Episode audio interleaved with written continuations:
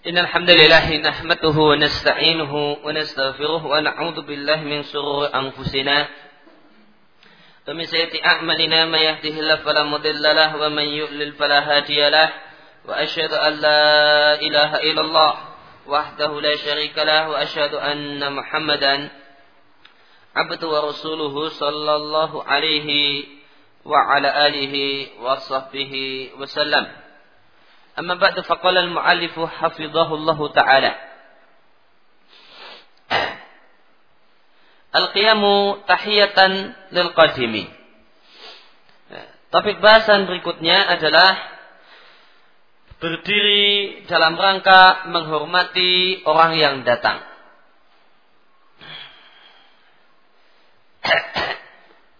Maka e, berdiri itu terbagi menjadi tiga macam.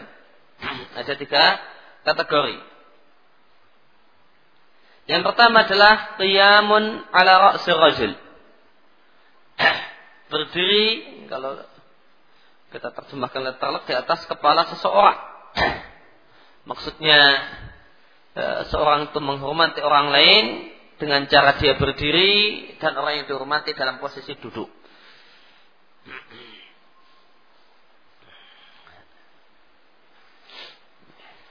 menghormati orang lain dengan cara berdiri sedangkan yang dihormati duduk. Dan ini adalah perbuatan orang-orang sombong. Orang-orang sombonglah yang minta agar mendapatkan penghormatan, dia duduk dan orang menghormatinya dengan bentuk berdiri. Kemudian berdiri jenis yang kedua adalah qiyam ila. Berdiri menyambut ya, berdiri menyambut seseorang ketika dia datang. Dan ini hukumnya tidak mengapa, bahkan dianjurkan. Karena di antara bentuk akhlak mulia dan pergaulan yang baik. Kemudian yang ketiga adalah Qiyam berdiri pada saat melihatnya. Melihat orang mau lewat. Maka seorang berdiri tegak di tempat karena menghormati orang yang mau melintas atau mau datang.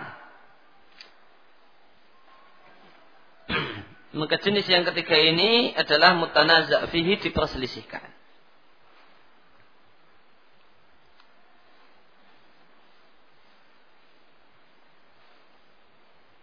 Maka ini seakan-akan mengisyaratkan kalau jenis yang kedua itu boleh tanpa diperselisihkan.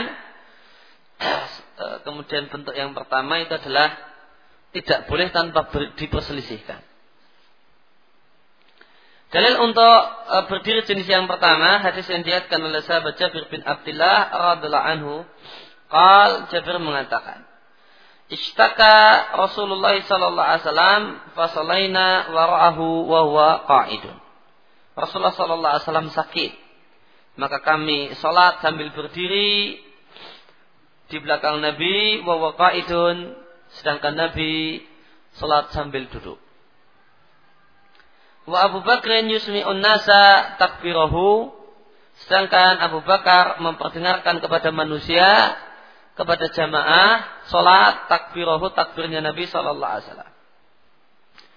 Faltafata ilaina maka Nabi menoleh ke arah kami fara'ana qiyaman maka Nabi melihat kami semua dalam posisi berdiri. Fa'asara ilaina maka Nabi berisyarat kepada kami untuk duduk. Faqa'adna maka kami pun duduk.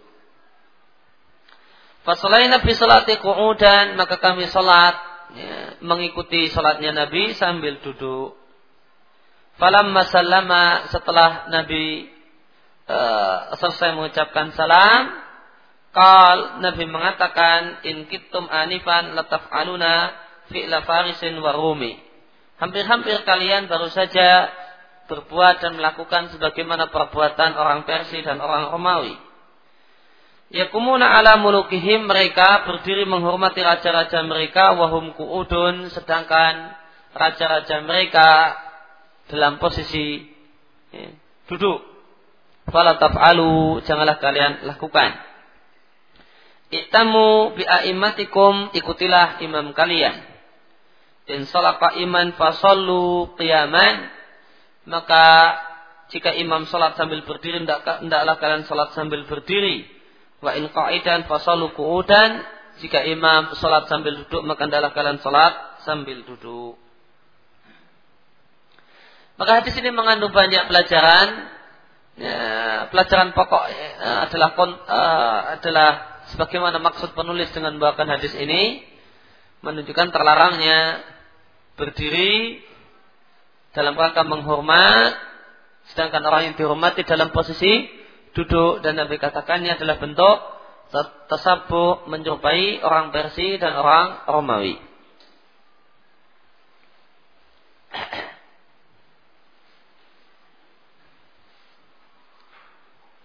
Dan nanti sini menunjukkan bahwasanya Nabi adalah manusia sebagaimana umumnya manusia, sehingga Nabi pun sakit. Ya. Nabi ya, mengalami sakit.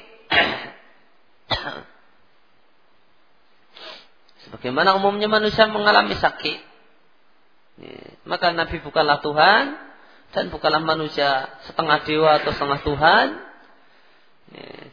Bukan pula uh, atau malaikat atau setengah malaikat, nabi manusia biasa yang bisa uh, mengalami apa yang dialami oleh manusia lapar, haus, ya, termasuk juga sakit. Kemudian hadis ini dalil menunjukkan diperbolehkannya tablir menyampaikan uh, suara imam ya, ketika kondisi menuntut dan mengharuskan demikian. Imam suaranya lemah, maka jamaah di belakang nggak dengar suaranya, maka boleh orang di belakang imam tersebut untuk mengeraskan suara imam. Maka tablik menyampaikan dan, e, suara imam hukumnya diperbolehkan indal hajah jika ada kebutuhan.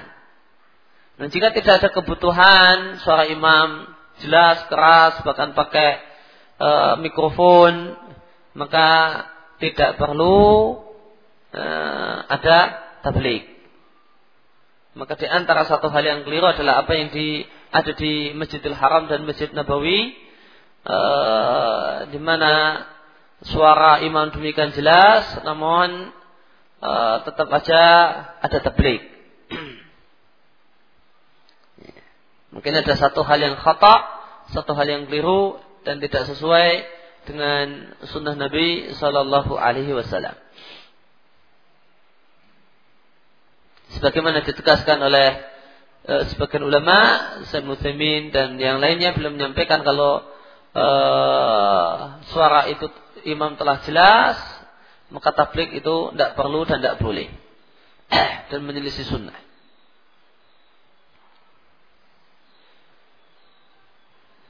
Kemudian hadis ini eh, menunjukkan bolehnya menoleh jika ada kebutuhan. Faltafata ilaina.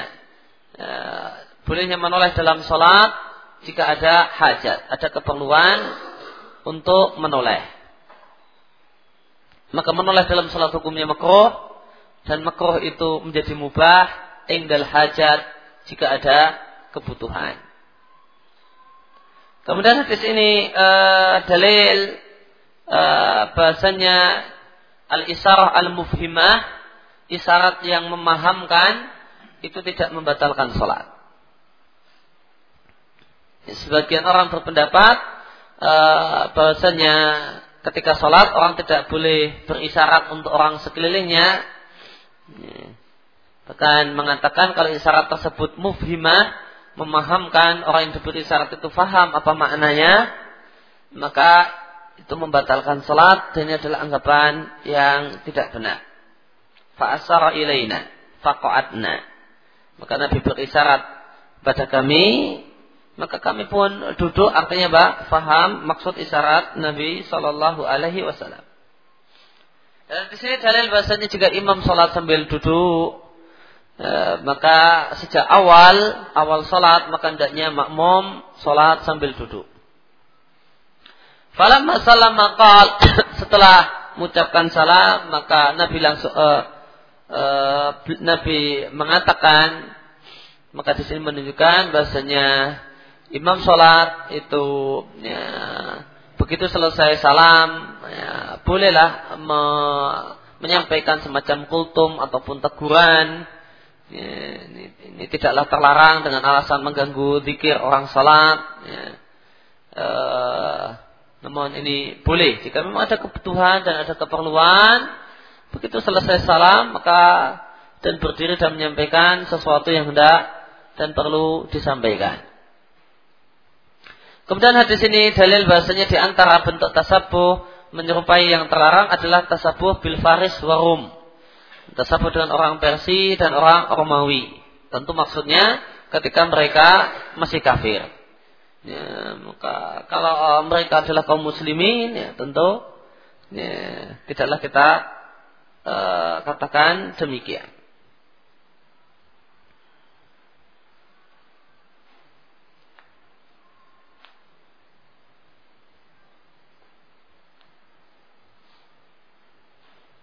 Kemudian di sini dalil bahasanya tasabuh tidak ya, terlarangnya tasabuh tidak memerlukan niat. Para sahabat tidak berniat uh, untuk menyerupai Faris dan Rom, namun Nabi larang. Kenapa? Karena Nabi nilai ini adalah uh, satu hal yang menjadi ciri khas Faris, orang Persia dan orang Romawi.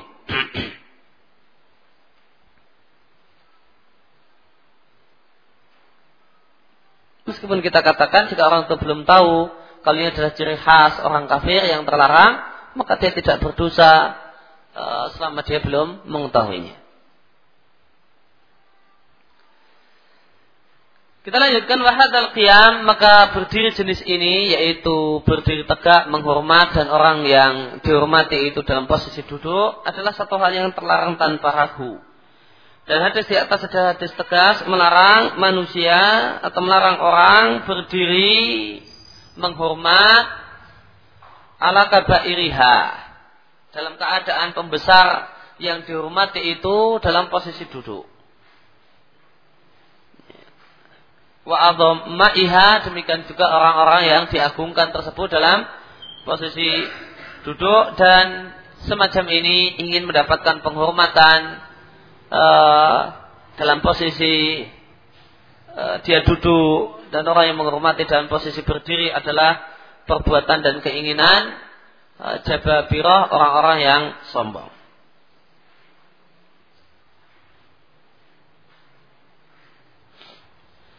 kecuali jika terdapat kebutuhan mengharuskan untuk itu, mengharuskan untuk berdiri, sedangkan orang yang dihormati duduk. Contohnya semisal khawatir ya, ala rajul ayat tadi ali. Khawatir kalau orang tersebut tidak kita hormati dengan cara ini, maka dia akan membolimi kita. Ditangkap, masukkan penjara, ya, karena ini nggak menghormati presiden, uh, uh, maka atau uh, ya, maka menjadi boleh. Ya maka di sini tidak kita kaku, kita tidak kaku dan mengatakan wah, wajib bersabar, ini perjuangan menegakkan syariat. Bukan demikian. Namun jika uh, penguasa, presiden atau yang lain dia mengharuskan rakyatnya menghormati dengan cara-cara semacam ini, maka fukuhak mengatakan ya, hukumnya jadi boleh. Fala ba'sa maka tidaklah mengapa berdiri menghormat dan orang yang dihormati dalam posisi duduk.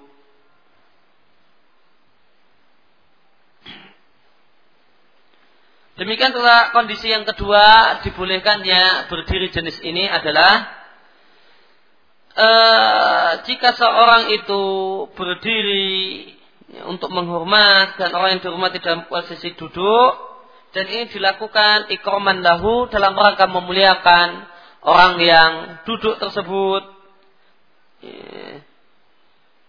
Fi halin dalam kondisi maksud dari berdiri ini adalah menghormati dia dan merendahkan dan menghinakan musuh. Ini ada dalilnya, semisal apa yang terjadi atau dialami dan dilakukan oleh Al-Murrah bin Su'bah pada saat perjanjian Hudaybiyah. Pada saat orang-orang Quraisy mengirim utusan untuk menemui Nabi Shallallahu Alaihi Wasallam lil mufawadah untuk rembukan, untuk bermusyawarah, untuk mengadakan perjanjian di antara uh, dengan mereka. Maka sahabat Al-Mirrah bin Su'bah radhiallahu anhu berdiri sedangkan Nabi Shallallahu alaihi wasallam dalam posisi duduk dan di tangan sahabat Mughirah bin Subah terdapat pedang. Ya, ya, dia sambil memegangi pedang. Nabi duduk. Ya, maka dia muliakan dengan cara semacam ini. Takdiman di Rasulullah Sallallahu Alaihi Wasallam dalam rangka memuliakan dan mengagungkan Rasulullah Sallallahu Alaihi Wasallam dan menghinakan uh, utusan orang-orang kafir yang datang untuk bermusyawarah. Ya, demikian istimba yang dikatakan oleh Syekh Muhammad bin Sulaiman di Sarah Akhiratus Salihin uh, ketika membahas masalah ini, masalah berdiri panjang lebar. Dia bahas di uh, bab asidik, uh, bab jujur ketika membahas tentang hadis Ka'ab bin Malik. Ya, karena di dalam hadis Ka'ab bin Malik ini terdapat koma ilah ketika masuk masjid. Ya, kemarin Eh, telah pernah kita baca, maka ada seorang sahabat menyambut uh, Ka'ab bin Malik ya, menyambutnya, berdiri menyambutnya, memegang tangannya dan mengucapkan selamat padanya. Nah, maka ketika membahas potongan hadis ini, maka saya Nusaimin bicara panjang lebar tentang hukum uh, dan macam-macam berdiri dengan tiga jenisnya.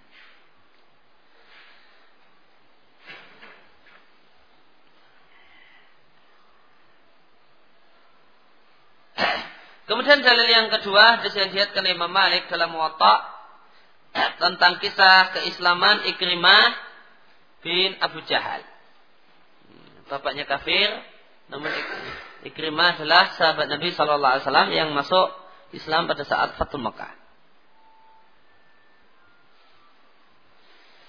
Maka di sana disebutkan Fa'aslama wa qadima ala Rasulillah sallallahu alaihi wasallam maka Ikrimah bin Abu Jahal masuk Islam dan tiba menemui Rasulullah sallallahu alaihi wasallam menghadap Nabi pada saat Fatul Mekah. Falamma ra'ahu Rasulullah sallallahu alaihi wasallam maka tatkala Rasulullah sallallahu alaihi wasallam melihat kedatangan Ikrimah apa yang Nabi lakukan wasaba ilaihi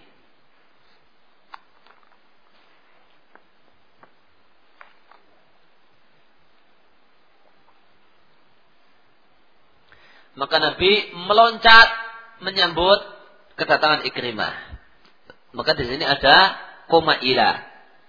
Maka Nabi berdiri dan menyambut dan mendekat mendekati Ikrimah yang mau datang dan menyambutnya.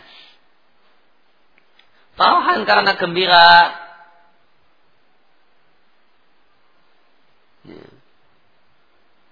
Wa ma'alihi rida'un padahal saat itu Nabi tidak memakai rida. Ya, saking gembiranya Nabi enggak enggak peduli kalau belum pakai atasan, atau langsung nyambut uh, Ikrimah. Hatta bayahu akhirnya sampai sehingga akhirnya Nabi membayar Ikrimah.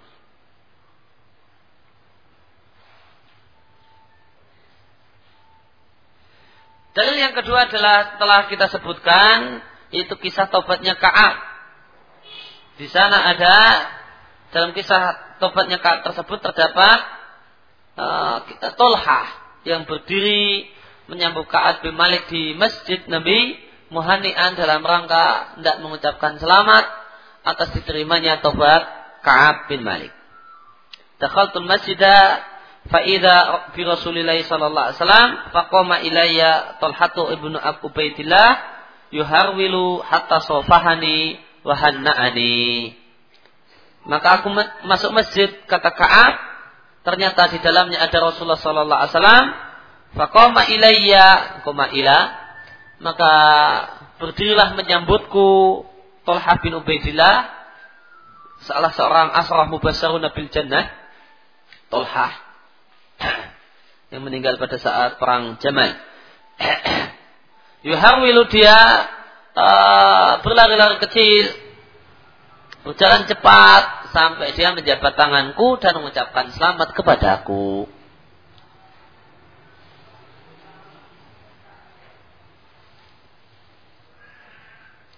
Ini dalil bolehnya koma ilah berdiri menyambut. Ya, bahkan bukan hanya boleh, maka ini adalah satu hal yang dianjurkan karena ini ada di antara bentuk akhlak mulia, bentuk uh, bagus dalam bermuamalah, ya, dan di antara hal yang menunjukkan bagusnya tindakan semacam ini adalah dampak dari perbuatan tolhah dalam hatinya Kaab. Ya, dia terkenang-kenang dengan kebaikan tolhah ya, karena sikapnya menyambut dengan penuh antusias. Ya, maka ini menunjukkan bahasanya adalah satu hal yang sangat bagus untuk dikerjakan karena ini memberikan kesan, memberikan uh, kesan yang bagus di hati orang yang kita sikapi dengan sikap semacam ini. Ya. Yang lainnya sebenarnya ada dalil yang lain itu adalah uh, sikap Nabi dan Fatimah.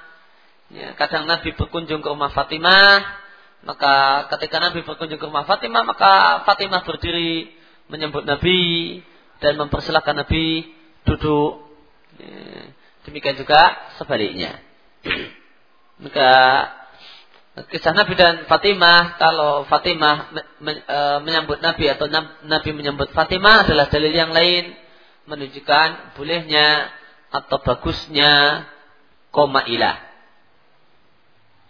Kemudian uh, perkara yang ketiga, ya, komali berdiri menghormat, berdiri di tempat untuk menghormat.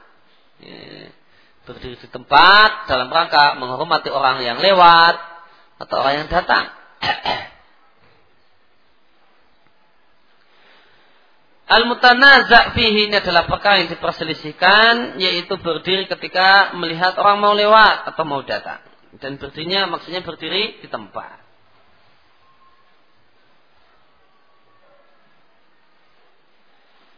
Maka dalilnya adalah hadis Abu Majlis Qal Anna Muawiyata Sunya Muawiyah keluar Sedangkan Abdullah bin Amir dan Abdullah bin Zubair sedang duduk Faqama Ibnu Amir maka Ibnu Amir berdiri sedangkan Abdullah bin Zubair tetap duduk. Wakana dan Abdullah bin Zubair itu arzanahuma adalah seorang yang lebih teguh pendirian, yang lebih tegar daripada Abdullah bin Amir. Maka melihat penyambutan Abdullah bin Amir, Muawiyah tidak suka dengan sikap Abdullah bin Amir, maka dia menegur dengan membacakan hadis Nabi Sallallahu Alaihi Wasallam. Kalau Muawiyah kalau Nabi sallallahu alaihi wasallam man sarahu ayumatsala lahu ibadullahi qiyaman falyatabawa baitan minan nari. Barang siapa yang suka dan ingin dan gembira ayumatsal dihormati oleh manusia, dihormati oleh orang-orang lain ibadullah. Ya, qiyaman dengan cara mereka berdiri baitan minan nar maka adalah dia ya, bersiap untuk tinggal di sebuah rumah di dalam neraka. Diatkan oleh Bukhari dalam Adabul Mufrad Al-Albani mengatakan sahih. Nah, ini menunjukkan kalau berdiri menghormat itu uh, haram. Bahkan mungkin kita katakan dosa besar karena diancam dengan neraka. Wah, sedangkan lafadznya Abu Dawud maka Ah, Muawiyah berkata kepada Amir, ijlis, duduk saja. Karena aku mendengar Rasulullah Sallallahu Alaihi Wasallam mengatakan, maka dalam riwayat ini terdapat penegasan bahasanya Muawiyah dengar sendiri. Kalau hadis pertama kan, eh, Muawiyah cuma mengatakan Nabi bersabda. Ya boleh jadi dia dengar sendiri, boleh jadi dapat dari sahabat lain. Dalam riwayat Abu Dawud terdapat penegasan kalau Muawiyah dengar sendiri apa yang Nabi katakan. Maka aku mendengar sendiri Rasulullah sallallahu alaihi wasallam bersabda man ahabba ayumat talalahu arijalu kiaman falyatabawa maq'adahu minan nar. Barang siapa yang ingin suka dan gembira kalau dihormati oleh banyak orang, kiaman dengan mereka berdiri, falyatabawa maka adalah dia bersiap untuk duduk, untuk tinggal di, di dalam neraka. Diatkan oleh Abu Dawud Al-Albani mengatakan sahih. Nah menyikapi hadis ini para ulama dalam masalah memahaminya terbagi menjadi tiga kelompok.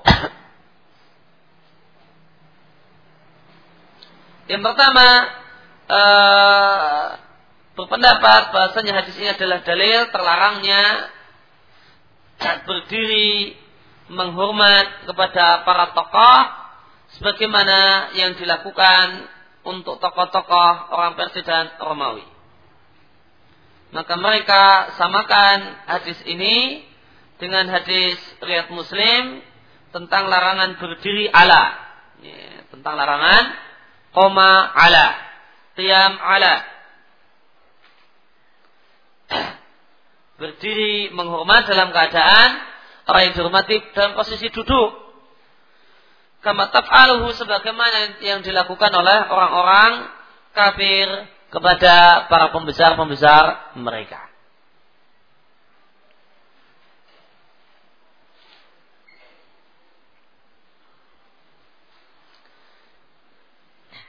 Maka dianggap sama. Maka hukum koma li sama dengan koma ala.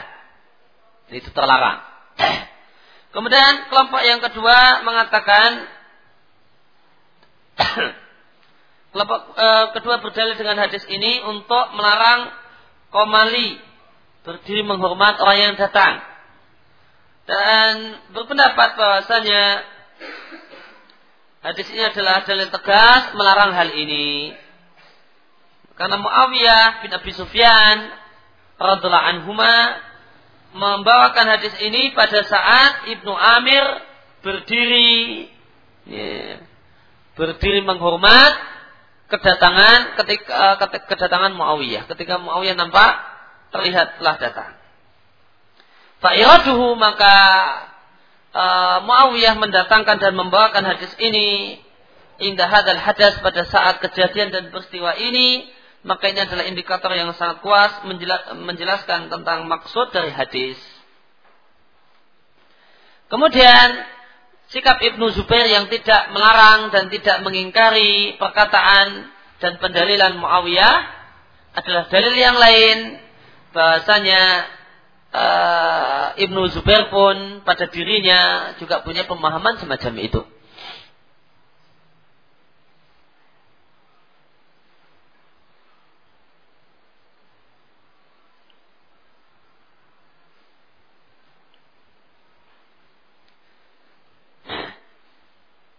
Maaf e, kelompok yang pertama itu memahami hadis ini dengan koma ala. E, kelompok pertama memahami hadis ini dengan koma ala. Yang dimaksud oleh hadis adalah larangan koma ala.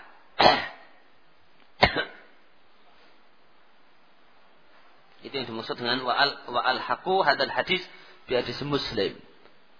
E, jadi, mereka maknai hadis tadi yang diancam dengan neraka tadi itu dimaknai dengan berdiri yang dimaksudkan oleh hadis adalah koma ala. Maka ini dibantah oleh kelompok yang kedua. Tidak, itu komali.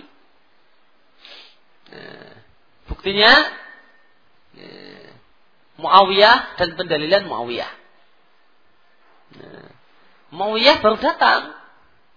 Bukan Muawiyah posisi duduk. Nah, maka kondisinya kondisi Muawiyah datang.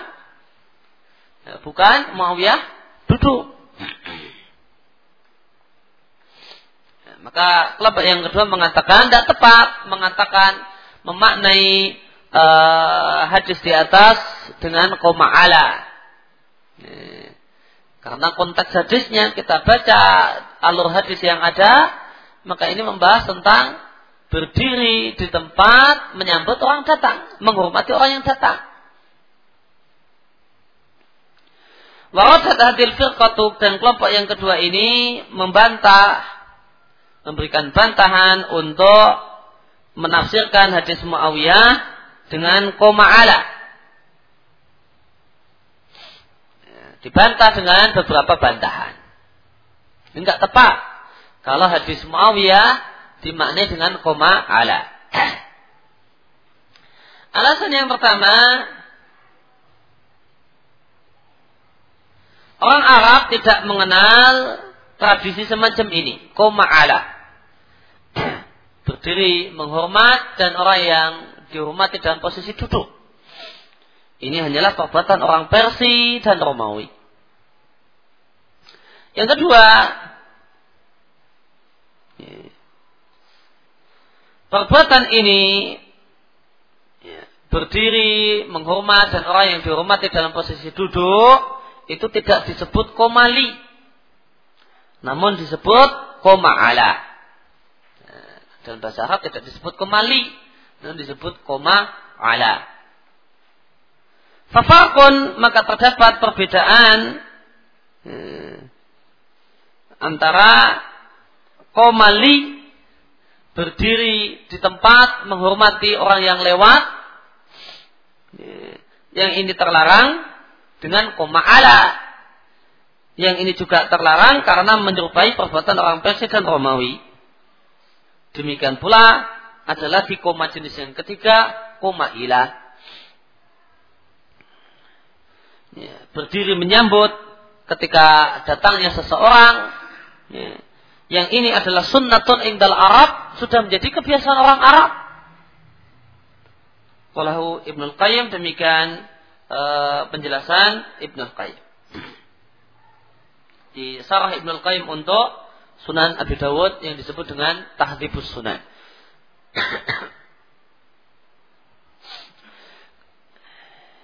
Ini dua alasan e, tidak benarnya membawa hadis Muawiyah kepada makna koma ala. Ya, namun uh, hadis Muawiyah adalah bicara tentang komali, ya, berdiri di tempat, ya, menghormati orang lewat. Karena melihat orang itu mau lewat, maka kita berdiri di tempat dalam rangka menghormatinya. Dan kelompok yang ketiga mereka para ulama uh, kelompok yang ketiga ini merinci hukum masalah ini, merinci hukum komali. Mereka mereka mengatakan jika komali tersebut ala wajih ta'zim dalam bentuk mengagungkan maka ini terlarang. Namun jika itu cuma sekedar menghormati ya, karena menghormati dengan mengagungkan agak beda ya. maka tidak terlarang. Ini pendapat Abu Hamid Al-Ghazali Asy-Syafi'i uh, wa hasana qaulahu dan dinilai bagus pendapatnya dinilai bagus oleh Ibnu Hajar Al-Asqalani Asy-Syafi'i. Maka kesimpulan masalah ini diringkas ya, diringkaskan dan disimpulkan oleh Ibnu Taimiyah. Ibnu Taimiyah mengatakan bukanlah termasuk kebiasaan salaf di masa Nabi Shallallahu Alaihi Wasallam dan para khulafa Rasyidin uh, mereka biasa uh, koma berdiri yaitu komali berdiri menghormat setiap kali mereka melihat datangnya Nabi Shallallahu Alaihi Wasallam. Tidak sebagaimana yang dilakukan oleh banyak orang. Bahkan Anas bin Malik uh, pembantu Nabi Shallallahu Alaihi Wasallam mengatakan, lam yakum sakson ahabu ilaihi minan Nabi Shallallahu Alaihi Wasallam. Maka tidak ada seseorang yang lebih dicintai oleh para sahabat dibandingkan Nabi Shallallahu Alaihi Wasallam. Meskipun demikian, wakanu idarauhu lam yakumu lahu. Namun para sahabat tidaklah pernah jika mereka melihat Nabi datang, tidak pernah mereka komali berdiri di tempat uh, menghormati Nabi Shallallahu Alaihi Wasallam. Lima ya'lamuna min karahatihi lidalika karena mereka para sahabat tahu Nabi tidak suka sikap dan bentuk penghormatan semacam itu. Jadikan oleh Bukhari dalam Adabul uh, Mufrad. Al-Albani mengatakan sahih.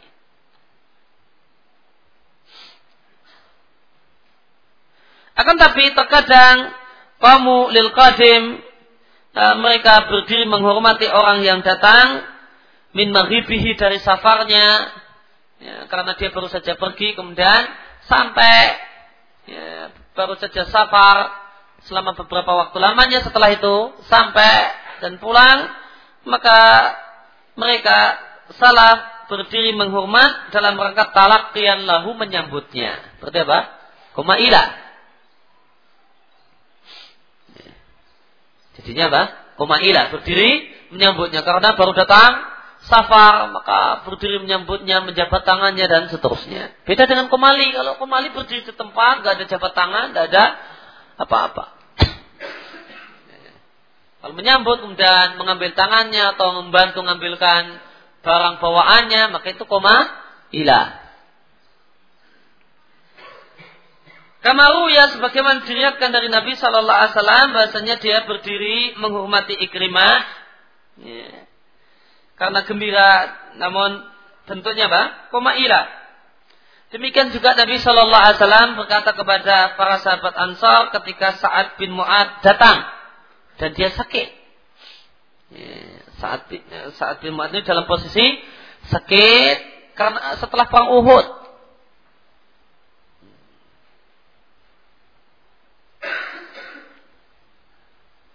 Maka dia datang ke uh, ke kampung Bani Quraidah. Ya. Nah, atau berarti setelah perang Ahzab, bukan perang Uhud. Bani Quraidah setelah perang Ahzab. Tahun 5 Hijriah. Maka saat bin ini posisinya sakit, sakitnya parah. Ya. Dan dia berdoa supaya jangan mati dulu. Minta kepada Allah supaya jangan mati dulu sampai menghukum orang-orang Bani Quraidah dan Allah kabulkan doanya. Maka setelah Bani Quraidah itu takluk, ya, maka uh, Nabi bertanya kepada mereka, kalian minta hukuman siapa? Untuk perbuatan kalian. Ya, maka mereka mengatakan kami ingin yang menghukum kami adalah Sa'ad bin Mu'ad. Ya, bukan Nabi, bukan yang lain namun Sa'ad bin Mu'ad. Maka dan saat bin Mu'ad didatangkan sambil naik unta dalam keadaan sakit.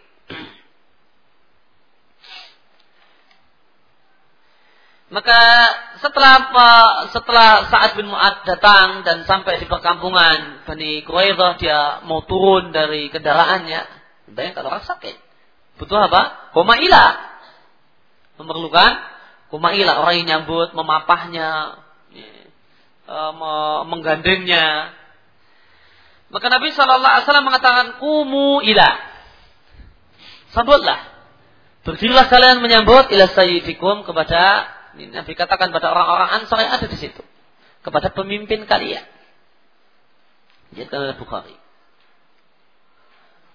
Maka saat bin Mu'ad ini Qadimah datang untuk memberikan hukuman untuk Bani Quraidah li'annahum nazalu ala hukumihi. Karena mereka orang-orang uh, Bani Quraidah nazalu ala hukmihi. Mereka minta yang ngasih hukum untuk mereka tentang nasib dan status mereka adalah Sa'ad bin Mu'ad. Maka kemudian Sa'ad bin Mu'ad menetapkan keputusan bahasanya semua mukotilnya, semua laki-laki dewasanya dipenggal leher. Kemudian perempuan dan eh, anak-anak uh, ya, dijadikan budak. Ya. Kemudian Nabi Shallallahu Alaihi Wasallam membenarkan hukum saat bin Mu'ad dan Nabi katakan yang telah menetapkan hukum sebagaimana hukum Allah uh, dari arsnya.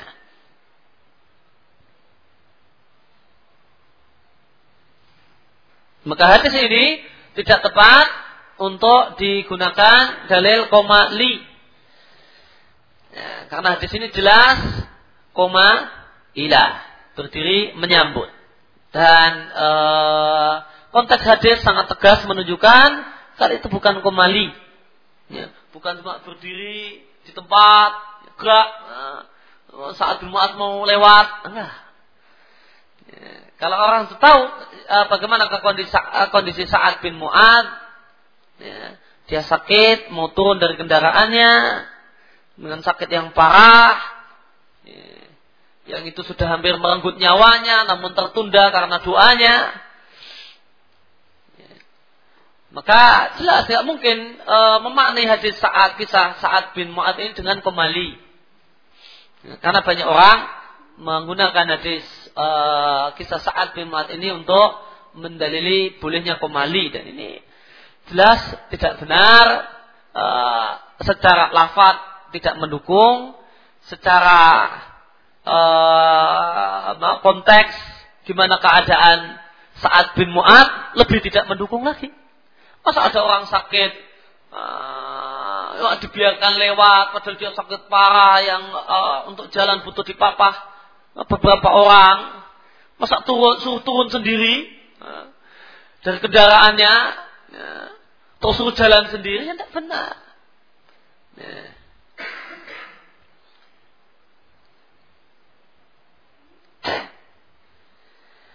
Maka kesimpulannya waladhi yang bagi nas maka yang sepatutnya dipraktekkan oleh masyarakat hendaklah mereka membiasakan diri untuk mengikuti salaf dengan apa yang e, dilakukan oleh para ulama salaf di masa Rasulullah sallallahu alaihi wasallam karena mereka para sahabat Nabi adalah sebaik-baik generasi dan sebaik-baik perkataan adalah firman Allah, sebaik-baik teladan adalah teladan yang diajarkan oleh Rasulullah sallallahu alaihi wasallam. Maka janganlah seorang itu seorang pun berpaling dari keteladanan, dari petunjuk khairul wara sebaik-baik manusia atau sebaik-baik makhluk dan dari petunjuk dan dari keteladanan sebaik-baik generasi itu para sahabat kemudian memilih meneladani uh, yang lainnya.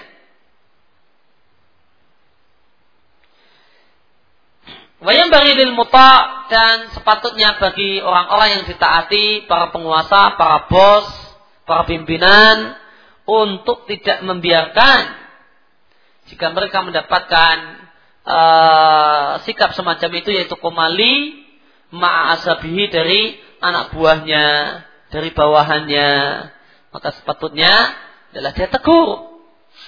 Iya. Sebagaimana Muawiyah bin Abi Sufyan menegur Abdullah bin Amir karena perbuatannya komali terhadap Muawiyah.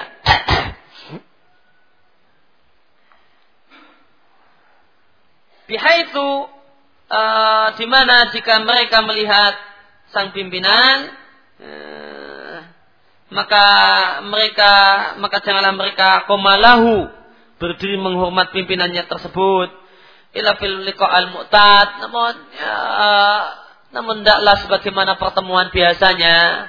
Ya biasa-biasa saja. Adapun komaliman yakdim min safarin. Adapun berdiri menyambut orang yang datang dari safar dan semacamnya talakian lahu karena menyambutnya fahasanun. Ya, maka bukan hanya mubah, namun hasanun. Satu hal yang baik, satu hal yang bagus untuk dikerjakan. Dan itu akhlak mulia.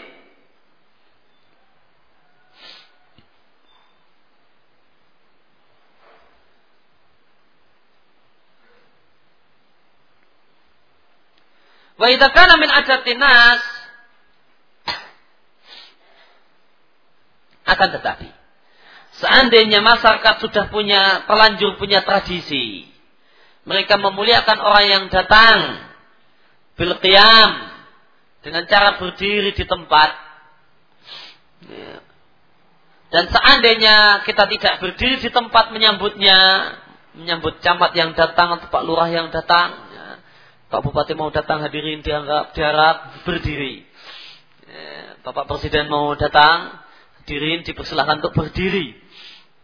Maka seandainya ditinggalkan, seandainya ditinggalkan, kebiasaan tersebut ditinggalkan, la takoda niscaya si pimpinan yang datang tadi beranggapan bahwasanya kok ada yang balelo ya, pada berdiri kok cuma kecuali satu dan beberapa gelintir orang maka itu dianggap bahasanya orang yang uh, tidak mau berdiri itu berarti tidak menunaikan haknya menunaikan hak pimpinan. Atau punya maksud dan punya niatan untuk merendahkannya. Maka dinilai, wah ini menghina. Maka si pimpinan beranggapan bahasa ini adalah bentuk penghinaan kepada dirinya. Wala walam yu'lam al-adatul muafiqatul sunnah dan di masyarakat ini belum dikenal kebiasaan yang sesuai dengan sunnah. Biasanya orang yang datang ya uh, ya biasa-biasa saja. Itulah kebiasaan yang sesuai dengan sunnah. Kecuali untuk orang yang mau menyambutnya, mempersilahkan duduk dan menjabat tangannya. Fal aslah maka yang lebih maslahat. Ya, maka yang lebih maslahat dalam kondisi ini adalah ayo malahu hendaklah kita komali. Ya, kita kut berdiri. Jangan bikin masalah. Ya. Uh, jangan ditangkap pas pampres gara-gara nggak mau berdiri. Ya. Uh, tangkap polisi gara-gara nggak mau berdiri mati bupati atau gubernur misalnya. Li'ana dzalika aslahu lidzati bait. Karena berdiri dalam kondisi ini adalah itulah yang lebih maslahat yang lebih baik lidzati bait berkaitan dengan ya, hubungan. Ya, berkaitan dengan hubungan bawahan dengan atasannya.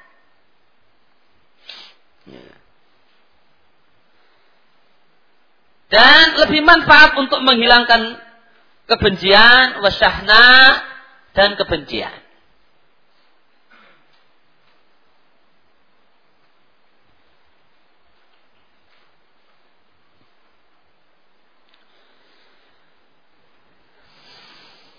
Wa amaman arafa adatal kaum Adapun orang yang mengetahui bahasanya tradisi masyarakat yang ada itu sudah sesuai dengan sunnah. Kalau orang datang ber, e, datang ya maka biasa saja, tidak perlu harus berdiri berdiri. Maka e, meninggalkan hal itu yaitu tidak berdiri bukanlah bentuk mengganggu orang yang datang. Maka adalah nggak usah berdiri. Maka kesimpulannya tentang masalah komali Ya. Ada sebagaimana disebutkan oleh Syekh Nutaimin di Sarah Riyadhus Salihin bahasanya kembali itu terlarang, ya, hukumnya makruh, tidak sampai derajat haram, dan ini bisa boleh indal hajah. Ketika ada kebutuhan dan keperluan, semisal uh, maslahat ya, uh, yang lebih besar daripada uh, kita uh, tetap bertahan tidak mau berdiri, maka akan timbul mafsadah yang lebih besar. Maka dalam kondisi ini maka boleh. Ya, karena makruh jika ada hajat turun jadi mubah.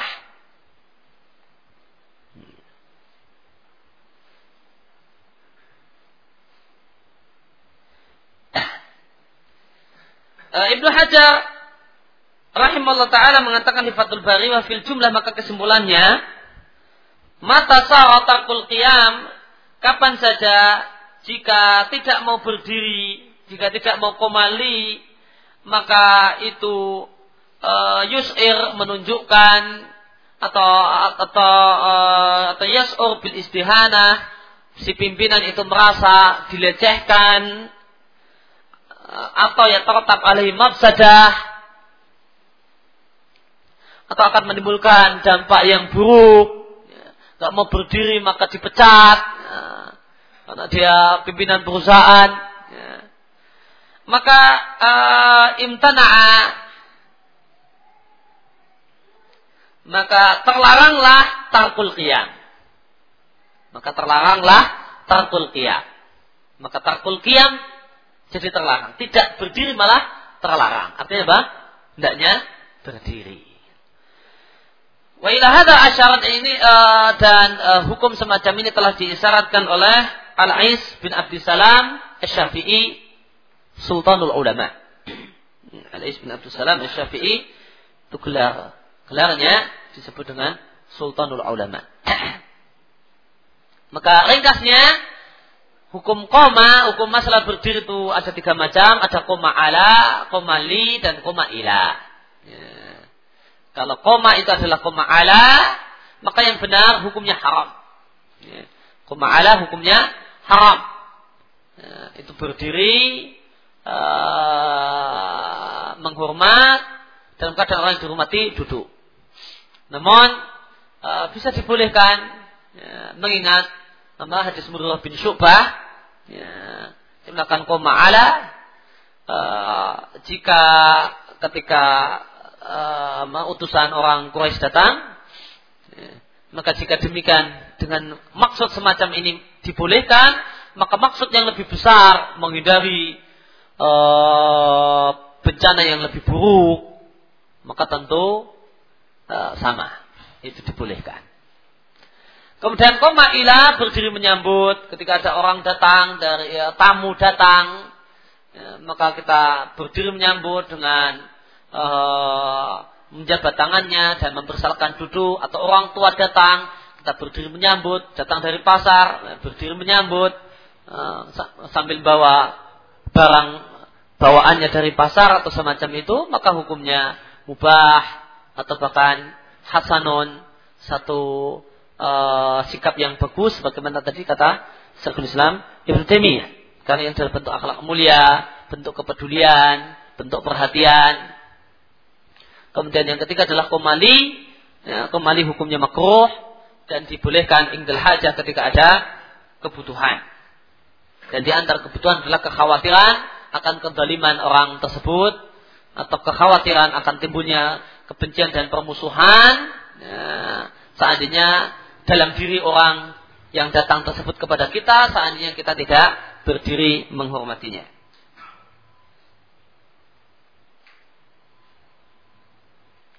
Kemudian poin bahasan berikutnya adalah hal yukabil arrajulu rajula ingda Apakah seorang laki-laki itu kemudian cipika-cipiki, ya, cium pipi kanan, cium pipi kiri, ya, ketika uh, terhadap sesama laki-laki ketika berjumpa. Demikian juga perempuan. Ya. Ketika berjumpa dan perjumpaan ada perjumpaan biasa ya kemarin ketemu sekarang ketemu lagi.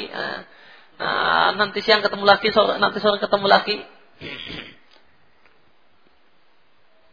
Maka jawabannya adalah Bukanlah kebiasaan salaf yaitu para sahabat dan orang-orang setelah mereka untuk sebagian yang mencium sebagian yang lain indalika pada saat bersua, pada saat berjumpa, sebagaimana kondisi orang Arab saat ini. Ya, tradisinya orang Saudi, ya, ketemu mesti cipeka cipiki. Ini tradisi orang Saudi sekarang. Itu, itu budaya, budaya Saudi sekarang. Kama huwal hal yauma sebagaimana kondisi saat ini.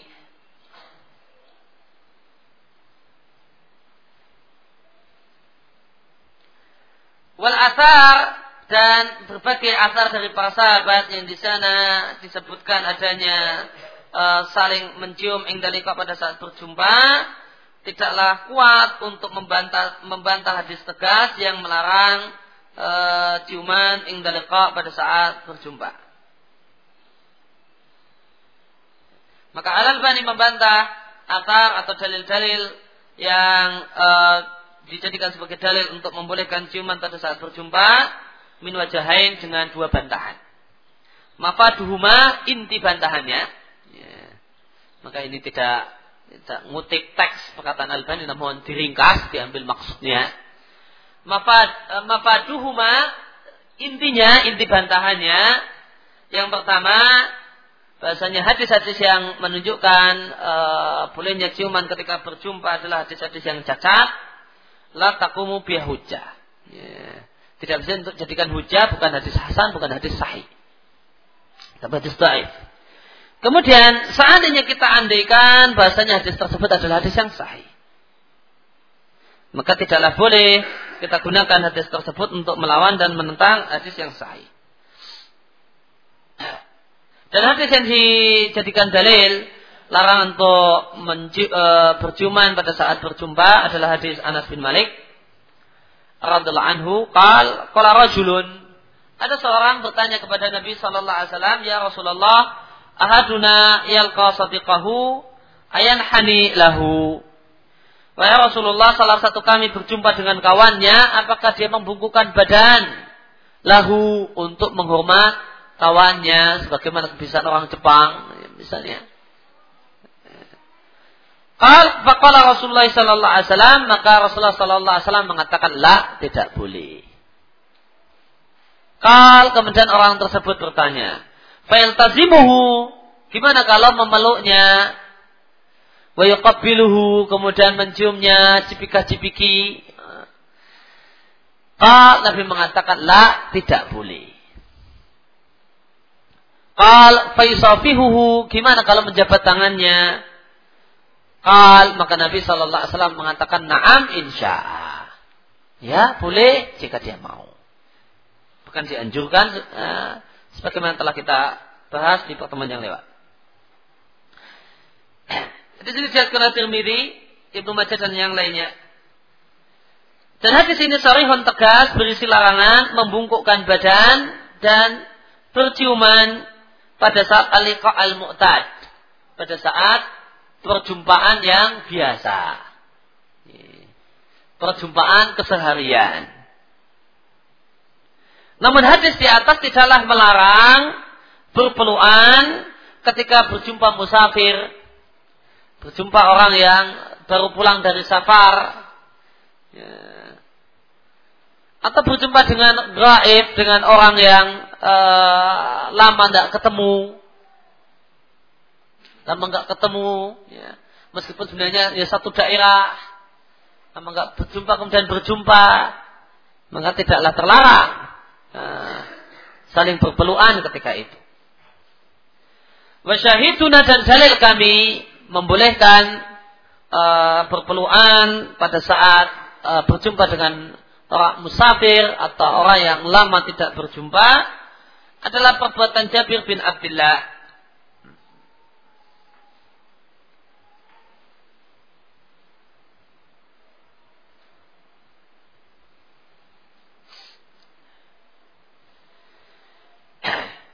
Fa'an Jabir bin Abdullah maka dari Jabir bin Abdullah annahu balarahu. Sesungguhnya sampai ke telinganya hadisun an rajulin min ashabin Nabi sallallahu alaihi wasallam. Ya. Sebuah hadis dari salah seorang sahabat Nabi sallallahu alaihi wasallam. Maka mendengar hal tersebut fata'tu ba'iran maka aku langsung beli unta. Fasadatu ilahi rahli lalu aku pasang pelana unta di atas unta tersebut. Dan aku pasang pelana unta tersebut syahran. Selama satu bulan. Artinya perjalanannya perjalanan satu bulan. Madinah ke Syam. Madinah ke Yordan. Dari Madinah naik unta ke Yordan. Kurang lebih. Hatta qadim tu Syama. Sampai tibalah aku di negeri Syam. Ya. Dan sahabat tersebut adalah sahabat Abdullah bin Anis. Faidah Abdullah bin Anis. Fafa'astu ilaihi maka aku mengirim orang kepada uh, sahabat Abdullah bin Anis, anak Jabiran bil bab bahwasanya Jabir ada di depan pintu. Maka ketika uh, sampai ke rumahnya Abdullah, sahabat Jabir ini ngetuk pintu uh, dan yang keluar adalah uh, pembantunya dan bertanya setelah keluar siapa ini? Ya, uh, Jabir. Uh, terus Jabir sahabi? Iya. Uh, Jabir sahabat Nabi? Iya. Sampaikan Jabir kepada tuanmu Jabir ada di depan pintu. Maka yang yang diutus itu siapa? Pembantunya si Abdullah bukan uh, bukan yang dimaksudkan Jabir itu bawa orang apa siapa bukan Faba'astu maka uh, maka uh, maka aku mengirim orang yaitu siapa? Pembantunya Abdullah sendiri. Sampaikan pada tuanmu kalau Jabir ada di depan pintu. Raja Rasul maka sang utusan yaitu pembantunya Abdullah kembali uh, uh, kepada setelah disampaikan kepada tuannya kalau ada Jabir di depan pintu, maka dia kembali menemui Jabir dan bertanya, Jabir bin Abdullah, kemudian Jabir mengatakan iya. Ya, kemudian dilaporkan pada tuannya, maka Pak Khawaja, maka tuannya itu Abdullah bin Anis pun keluar dari rumahnya, Pak Tanakoni, lalu memelukku. Maka begitu uh, maka begitu perjumpaan ini uh, proses uh, kemudian kultu kemudian aku bertanya kepada maka aku berkata kepada Abdullah bin Anis hadisun balagani lam asma'hu. Aku mendengar sebuah hadis yang belum pernah aku dengar. Maka aku khawatir aku mati atau engkau mati sebelum aku mendengar sendiri dari dirimu. Uh, sami, uh, maka sahabat Abdullah bin Anis kemudian mengatakan, "Sami itu Rasulullah sallallahu alaihi wasallam yaqul, aku mendengar Rasulullah sallallahu alaihi wasallam bersabda."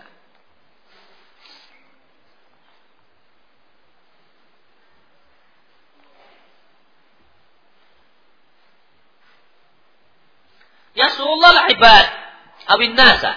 Allah besok pada hari kiamat akan mengumpulkan manusia. Urutan khurlan buhman dalam keadaan telanjang kaki, dalam keadaan tidak berhitan dan buhman. Lalu kami bertanya para sahabat, ma buhman? Lalu Nabi apa itu buhman? Kan maka Nabi Wasallam mengatakan, laisa mahu syai, tidak bawa barang apa pun, tidak bawa benda apa pun. Fayunadihim bisautin yasma'uhu man ba'uda. Asibuhu kal kama yasma'uhu man korba. Maka Allah kemudian menyeru ya, hamba-hambanya dengan satu suara. Ya. Yang suara Allah tersebut bisa didengar oleh orang yang kejauhan dari sumber suara. Kama yasma'u man korba sebagaimana didengar jelas oleh orang yang dekat dengan sumber suara. Allah berfirman, Anal maliku. Aku adalah sang raja. Layam bari li ahadin min ahli jannati yadkhulul jannata wa ahadin min ahli nari yatlubuhu bimadlamatin.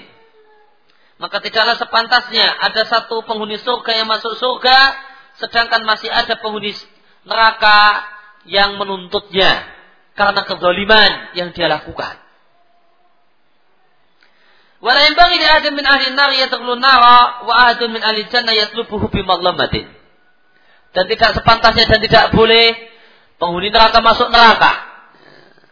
Padahal ada penghuni surga yang menuntut dan memperkarakannya karena kedoliman yang telah dilakukan oleh si penghuni neraka.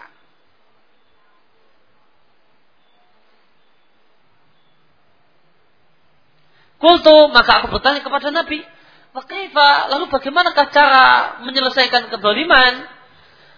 Wa inna manakillah uratan buman, padahal kita datang menghadap Allah ketika itu dalam keadaan telanjang dan tidak bawa barang apa-apa, nggak bawa rumah, nggak bawa duit, Terus nebus kezalimannya gimana? Ya. Maka Nabi Shallallahu Alaihi Wasallam mengatakan bil hasanati wasayat dengan pahala dan dosa. Diatkan Abu Hurairah dalam Adabul Mufrad, Al Albani mengatakan hadisnya derajatnya kualitasnya hasan. Ibnu Hajar uh, dalam Fathul Bari mengatakan bahasanya hadis ini diatkan Imam Ahmad, Abu Ya'la dan Bukhari dalam Adabul Mufrad. Nah setelah mendengar hadis tersebut, Jabir langsung pamitan pulang. Ya. Nggak uh, ngeteh-ngeteh dulu apa kemudian makan siang dulu ndak. Begitu udah dengar, maka Jabir langsung pamitan pulang. Ya. Dah saya sudah dengar dari dirimu sendiri langsung. Ya. Nah, sekarang saya pamitan mau balik ke Madinah. Satu bulan perjalanan lagi. Nah, maka satu bulan perjalanan sampai tujuan tidak ada istirahat, karena memang tujuannya cari ilmu bukan jalan-jalan di Syam. Nah, tujuannya adalah cari ilmu, nggak ada kemudian uh, wah cari ilmu, kemudian sekalian jalan-jalan lihat-lihat kota Syam lah, keliling-keliling dulu, baru uh, pulang. Uh, apa yang cepat-cepat pulang juga dikejar apa? Nah, nah, tujuan pokoknya adalah ilmu ya uh, sampai ke tempat sumber ilmu, dapat ilmu pulang, nggak mampir ke pasar, uh, uh, uh, cari oleh-oleh, cari macam-macam. Maka di sini terdapat uh, hirsus salaf uh, alal khair, hirs salaf ala talabil ilm. Ya. semangat besar yang dimiliki oleh para sahabat dalam menuntut ilmu. Cuma untuk mendengar dan untuk mendapatkan satu hadis, maka uh, Jabir bin Abdullah ini keluar banyak biaya. Pertama biaya untuk beli unta, yang kedua biaya perjalanan selama dua bulan untuk mendengar sebuah hadis Nabi Shallallahu Alaihi Wasallam. Bahkan bukan untuk mendengar sebuah hadis, untuk ya, mencari sanat yang ali, ya, sanat yang tinggi. Ya, karena jika perawi itu makin banyak, maka namanya sanat yang nazil. Kalau perawinya makin dikit, makin itu sanatnya ali. Jabir dengar di Madinah, namun lewat orang. Ya, lewat orang yang mendengar uh, dan uh, mendengar apa yang dikatakan dan sampai oleh sahabat Abdullah bin Anis. Maka Jabir tidak merasa cukup dengan ah sudah sudah dengar. Ya, saya sudah dengar di sini, saya sudah uh, dapat ilmu tersebut di sini. Namun Jabir mengatakan, oh, selama Abdullah bin Anis masih hidup tak cari. Biar saya dengar langsung dari sumbernya dan tidak pakai perantara.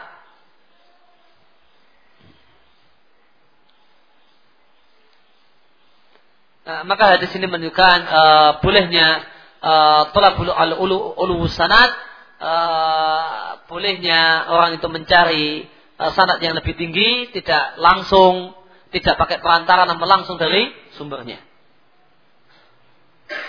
Kemudian hadis ini sebagaimana tadi kita lihat uh, menunjukkan bolehnya berpelukan. Tanakani. Dengan siapa? Musafir yang baru datang. Ya, musafir yang baru datang. Terus ini sudah lama nggak pernah ketemu. Maka sahabat Abdullah bin Anis memeluk uh, Jabir dan Jabir pun tidak menyalahkannya. Berarti Jabir menyetujuinya. Maka ini adalah pendapat dua sahabat Nabi dan pendapat sahabat adalah hujah ya, jika tidak diselisih oleh sahabat yang lainnya.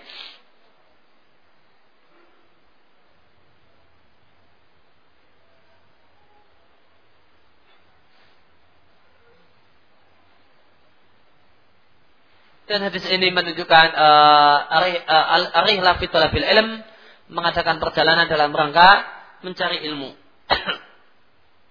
Dan di menunjukkan bahasanya firman Allah itu bersuara, ada saut, ada suara untuk firman Allah Subhanahu wa taala, tidak sebagaimana akidah Asy'ariyah yang uh, mengatakan bahasanya firman Allah itu tidak ada suaranya, tidak ada hurufnya dan tidak ada suaranya. Jadi sini dalil tegas tidak benarnya akidah Asy'ariyah yang mengatakan bahasanya firman Allah itu tanpa huruf, tanpa suara. Menunjukkan bahayanya kezaliman, ya, orang itu tertunda masuk surga karena harus berurusan dulu dengan orang lain berkaitan dengan kezaliman yang pernah terjadi.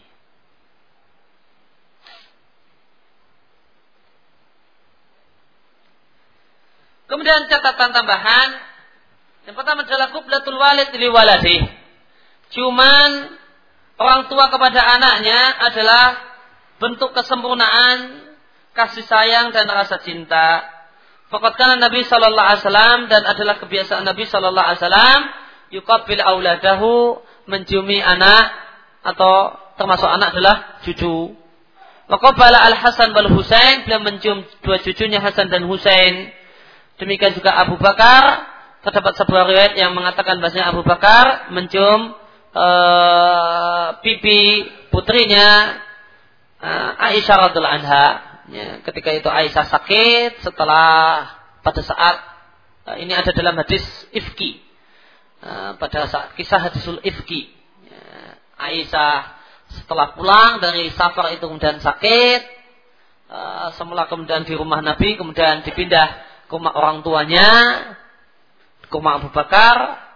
Uh, sehingga selama sakit ya, dia nggak dengar berita tentang kunjingan dan omong-omong banyak orang tentang dirinya. Ya.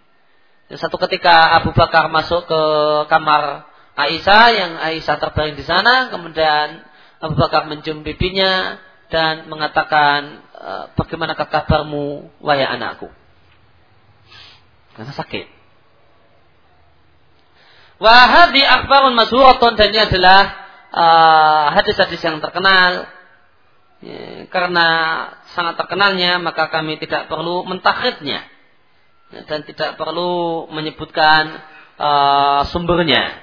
Riwayat siapa? Ya, cukup disampaikan. Abu Bakar pernah mencium Aisyah ya, uh, mencium Hasan dan Husain. Ya. Meskipun kita katakan seandainya diberikan teksnya mungkin potongan teksnya mungkin lebih baik. Kemudian uh, faidatun ukhra, catatan tambahan yang lain adalah tentang masalah hukum cium tangan. Takbil lihat, maka mencium tangan nah, ini dibolehkan oleh sebagian ulama ala kita dayun. Jika karena faktor agama. Al-Maruzi uh, Al-Hambali mengatakan, aku bertanya pada Imam Ahmad an kublatil yad tentang hukum cium tangan. Maka Imam Ahmad mengatakan ingkana ala tariq tadayyuni fala ba'sa. Jika karena faktor agama, karena dia ustadz, karena dia seorang uh, dai, seorang kiai, ya, dan dia adalah orang yang berilmu, orang yang saleh, maka dicium tangannya, maka hukumnya boleh. Dalilnya, Faqabbala Abu Ubaidah yada Umar bin Khattab radhiallahu anhumah.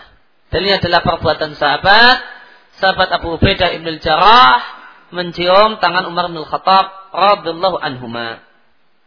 Wa ikana ala tariqid dunia, namun jika latar belakang motivasi yang melatar belakang cium tangan itu adalah karena faktor dunia, karena dia orang kaya, karena dia pejabat. Ya, latar belakangnya itu, karena dia orang kaya, dicium uh, tangannya maka nanti amplopnya lebih banyak. Uh, ini lebaran nah, kalau cuma jabat tangan uh, amplopnya amplop yang tipis ini anak-anak misalnya. Nah, kalau yang kalau dicium tangannya maka nanti amplopnya amplop khusus misalnya. Para maka tidak boleh. Illa namun bisa jadi boleh. Rajulan yakhafu sayfahu wa sautahu jika kita khawatir dengan pedang atau cambuknya. Apa? Penguasa zalim. Ya. rakyat yang ketemu dia harus cium tangan. Atas bawah. Dibulak balik misalnya. Siapa yang tidak maka akan ditangkap masuk penjara. Maka dikhawatirkan pedang dan cambuknya maka boleh dalam rangka ya, menghindari mafsadah ya, dalam rangka menghindari bahaya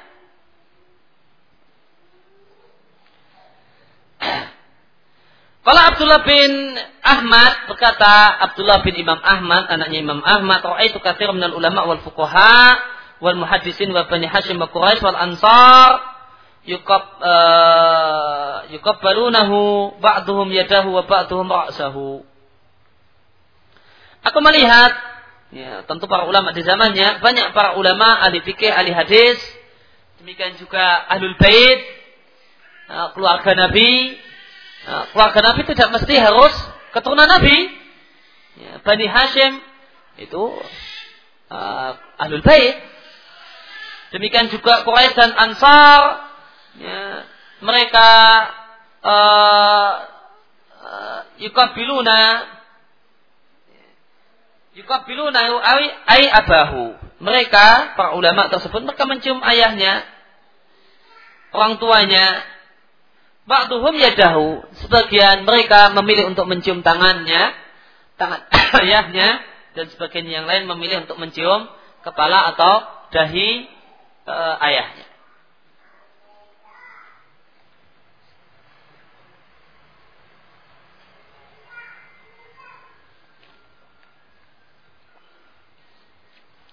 Maka perkata, kutipan perkataan Abdullah bin Imam Ahmad ini menukil banyak, uh, banyak ulama yang membolehkan mencium tangan orang tua.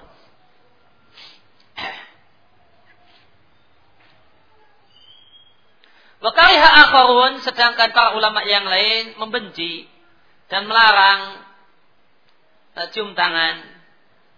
Dan mereka menamai cium tangan dengan sajadah surah, sujud kecil-kecilan kepada selain Allah. Sulaiman bin Harb mengatakan, "Hiya sajadatu surra." Ini adalah sujud kecil-kecilan. Demikian pula Imam Malik mengatakan demikian. Namun bolehnya cium tangan ini bukan berarti bolehnya minta supaya tangannya dicium. Nah, lain ya. Nah, yang dibahas, yang kita bahas, boleh cium tangan, boleh mencium tangan. Nah, bukan boleh menyodokkan tangan untuk dicium. Nah, untuk lain. Ama ibtidal insan bima dia nas. Adapun ada seorang manusia yang menjulurkan tangannya supaya orang pada mencium tangannya bahkan bolak-balik. Nah. Likobilu, likobiluha supaya mereka menciuminya. Dan orang tersebut yang menjulurkan tangan tadi memang bersengaja dan berniat untuk itu. Bermaksud untuk itu. Dia julurkan tangannya supaya dicium. Ya, kalau nggak nyium maka uh, dia marah-marah atau minimal jengkel. Minimal ada syai dalam hatinya. Ada sesuatu yang nggak enak di dalam hatinya. Eh, fahada yunha bila niza, maka ini terlarang tanpa khilaf. Kainan mangkana siapa pun dia, orang tua, ulama, apalagi ahlu dunia. Bagi orang kaya dan cuma sekedar pejabat.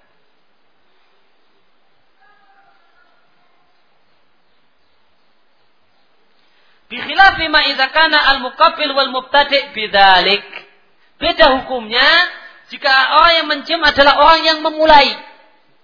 Yang memulai mencium itu adalah keinginan orang yang mencium. Keinginan orang yang mencium, bukan keinginan orang yang dicium tangannya. Bukan di sini terlarang bila niza. Ya.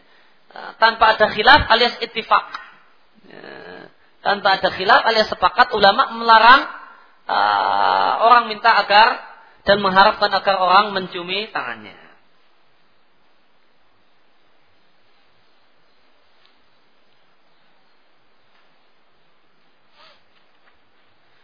Kemudian tahrimul inhina awi sujud inda tahiyah. Haramnya membungkukkan badan dan bersujud pada saat memberikan penghormatan. Tadi telah kita baca hadisnya, yaitu hadis Anas bin Malik. Ada seorang bertanya, Wahai Rasulullah, salah satu kami berjumpa dengan kawannya, apakah dia membungkukkan badan kepada untuk menghormati kawannya? Maka Rasulullah Sallallahu Alaihi Wasallam mengatakan tidak boleh. Apakah boleh eh, memeluknya dan menciumnya? Maka Nabi mengatakan tidak boleh. Apakah menjabat tangannya? Maka, maka Nabi katakan naam insya Boleh jika dia mau. Maka hadis ini adalah hadis yang tegas melarang eh, melarang e, dan mengharamkan membungkukkan badan dan bersujud dalam rangka menghormat untuk orang lain. Walau falahu dan tidak ada terdapat dalil yang lain yang memalingkannya, maka larangan menghasilkan hukum haram. Maka tidaklah boleh membungkukkan badan untuk makhluk abadan sama sekali, karena membungkukkan badan tidaklah boleh diberikan kecuali membungkukkan badan dalam rangka penghormat ya. membungkukkan badan dalam rangka menghormat. Ini enggak boleh. Ya, kalau membungkukkan badan dalam rangka men mencium tangan, baik. Yang terlarang apa? Membungkukkan badan dalam rangka menghormat. Adapun membungkukkan badan dalam rangka mencium tangan, karena tangannya dibawa kemudian uh, diambil tangannya kemudian mau sekalian biar cepat untuk bisa nyium maka dia bungkukkan badannya untuk uh, mencium tangan orang tuanya atau ulama tersebut maka ini lain. Litahiyah. Ini digaris bawahi dimaksud uh, membungkukkan badan itu adalah litahiyah. Ataupun jika maksudnya karena maksud yang lain membungkukkan badan karena mau ngambil tangan untuk cium tangan, seorang istri membukukan badan di depan suaminya karena mau melepas sepatu suaminya, misalnya, karena istri yang sangat baik. Maka apakah terlarang istri membukukan badan di depan suaminya karena mau nyepot suaminya datang berdiri terus kemudian uh, dia karena semangatnya kemudian uh, dia ingin langsung uh, sepatu suaminya yang baru datang dari kerja. Eh, tidak, karena ini bukan inhina litahiyah. Maka kata-kata litahiyah itu patut di garis bawahi. Kalau maksudnya bukan litahiyah, maka tidak mengapa. Eh. Kita datang ee, nyambut orang tua ya, ibu pulang dari pasar, kita bungkukkan badan untuk ngambil barang bawaannya yang ada di uh, di tangannya. Kita bungkukkan badan, ya kan? Uh, kita seorang anak bungkukkan badan ngambil uh, barang dagangan yang ditenteng ibu. Ya. Apakah ini terlarang? Tidak. Maka uh, yang terlarang dalam membukukan badan tahiyah.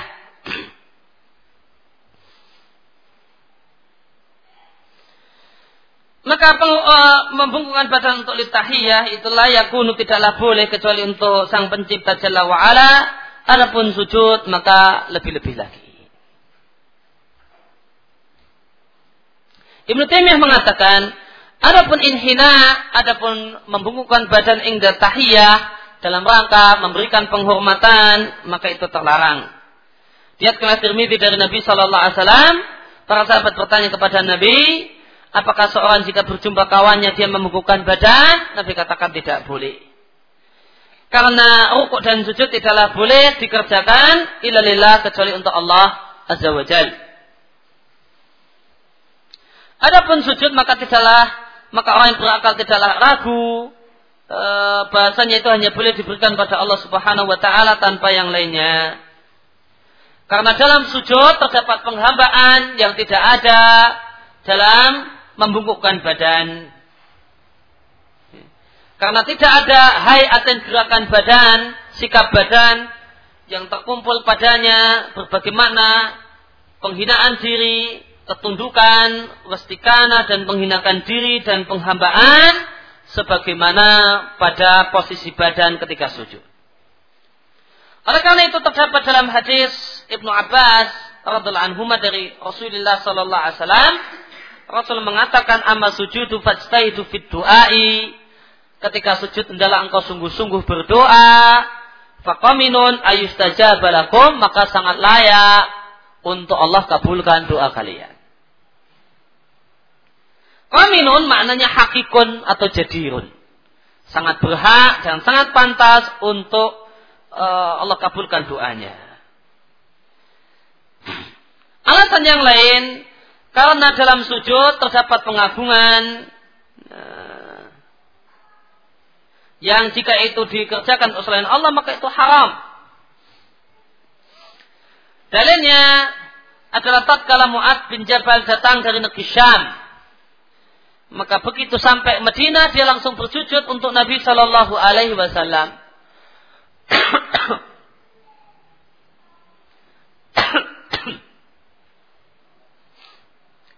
Hal maka Nabi Shallallahu Alaihi Wasallam bertanya kepada Muad, memberi uh, klarifikasi kepada Muad, maha ya Muadu. Apa yang kau lakukan ini wahai Muad? Nabi tidak langsung menghukumi. Mohon Nabi bertanya. Maka Muad mengatakan aku sampai ke negeri Syam, maka aku menjumpai mereka bersujud ya, orang-orang Nasrani bersujud pada uskup-uskup mereka wa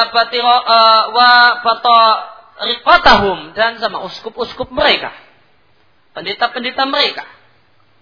Maka aku punya keinginan di dalam hati untuk melakukan hal semacam itu untukmu. Maka Rasulullah Sallallahu Alaihi Wasallam mengatakan janganlah engkau lakukan. Maka seandainya aku boleh memerintahkan seseorang untuk bersujud pada selain Allah, bisa akan aku perintahkan seorang perempuan untuk bersujud kepada suaminya.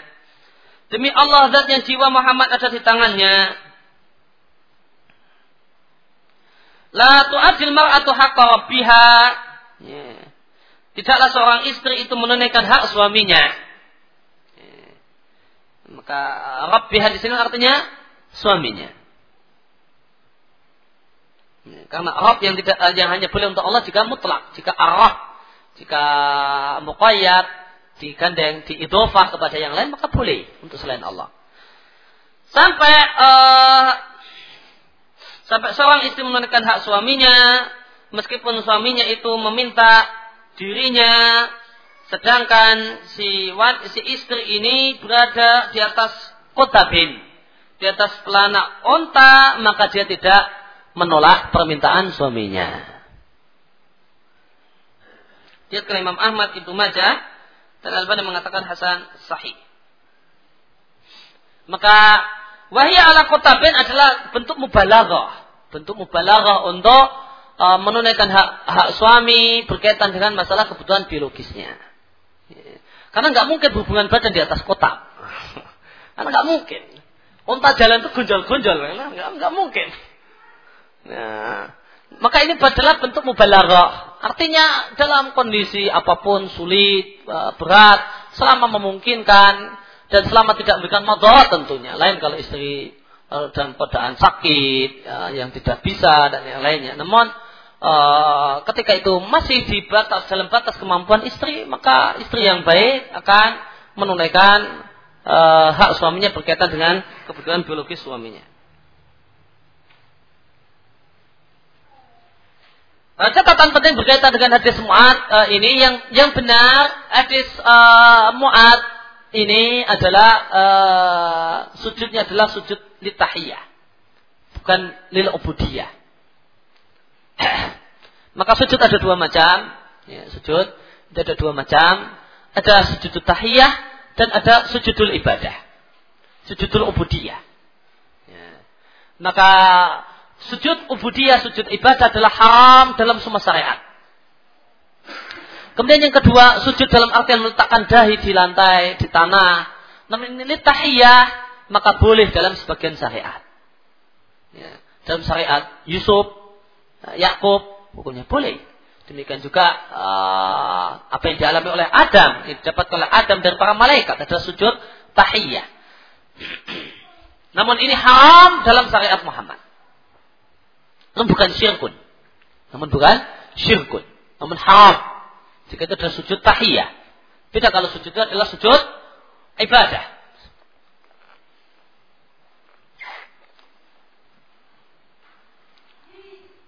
Maka sujud ibadah haram dalam dan terlarang dan kemusyrikan dalam semua syariat. Sujud tahiyah boleh dalam syariat umat terdahulu dan haram dalam syariat umat Muhammad sallallahu alaihi wasallam saddan li syirki. Dalam rangka menutup jalan kemusyrikan.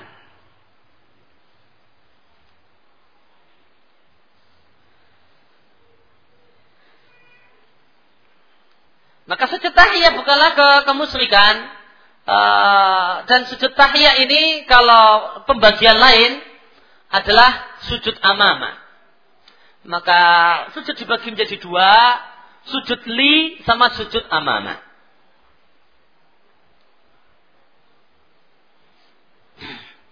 Ya, kalau sujud itu adalah sujud li, maka itu ada syirkun akbar. Dan itu ada sujud ibadah. Yang kedua, sujud amama. Sujud amama. Sujud di depan orang. Maka ini muhtamil. Maka ini adalah perbuatan yang muhtamil. Uh, dimungkinkan itu ada syirkon, dimungkinkan tidak. Sujud di depan seseorang. Sujud di depan tembok. Misalnya. Ngapain uh, sujud depan tembok? Saya sujud syukur, tapi pas uh, kebetulan sini depannya tembok. Nah. Sirkon? Enggak. Ya, udah dapat kabar gembira langsung glosok sujud depan tembok misalnya. Apakah kita katakan dia sujud pada tembok? Nah. Ditanya dulu, apa sujudmu? Nyujud di tembok ini? Nah. Kalau nyujud di tembok, sirkon. Batal keislaman.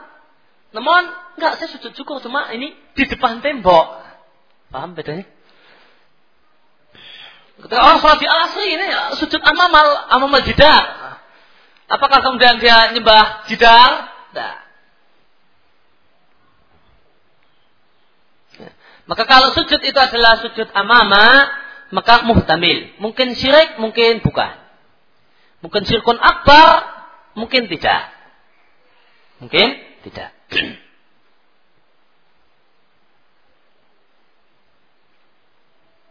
Maka kalau orang itu sujud-sujud amama, maka diminta tafsir. Nah, harus cek dulu, diklarifikasikan dulu apa maksudnya. Apa sujud? Apa sujud yang kau lakukan tadi itu sujud apa? Ya.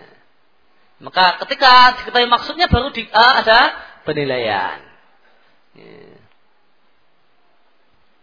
Juga itu cuma kebetulan uh, sujud untuk Allah namun cuma kebetulan di depan tembok, ya tidak apa-apa.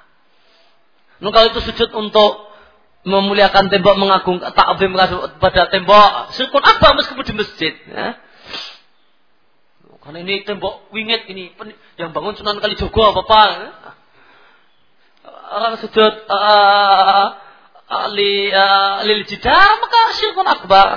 Ya. Namun jika sujud itu kepada orang yang memang berat untuk dihormati, orang, orang tua atau yang lain, maka apa maksudmu? Saya ingin menghormati, memuliakan orang tua saya dengan ah, ini haram.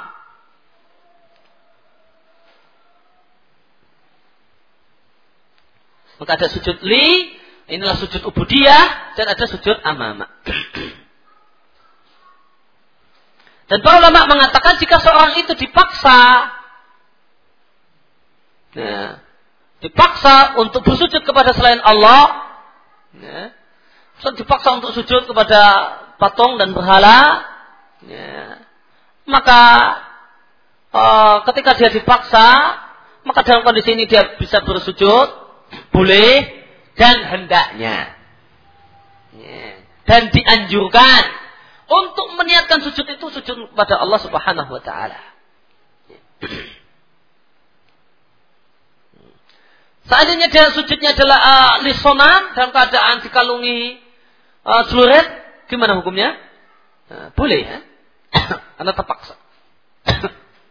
Namun uh, lebih baik dan seharusnya ya, jangan dia maksudkan nah, karena ini masalah hati.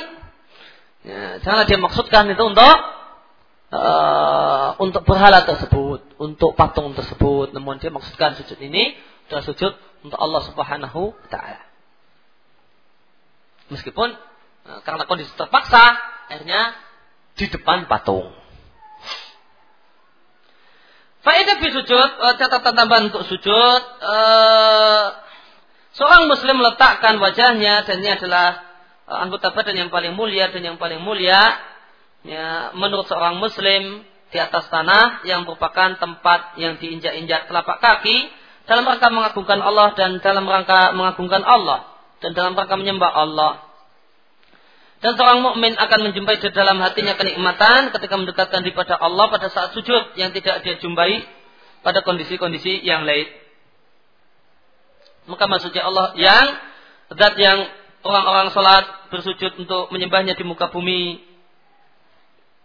dan ketika mereka bersujud di muka bumi mereka mensucikan Allah Subhanahu wa taala dari sifat di bawah ya, dengan mengatakan subhana rabbil a'la maksudnya Allah Rabb yang maha tinggi dan yang zatnya ada di atas sana.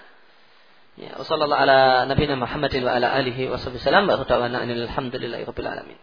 Silakan jika ada pertanyaan.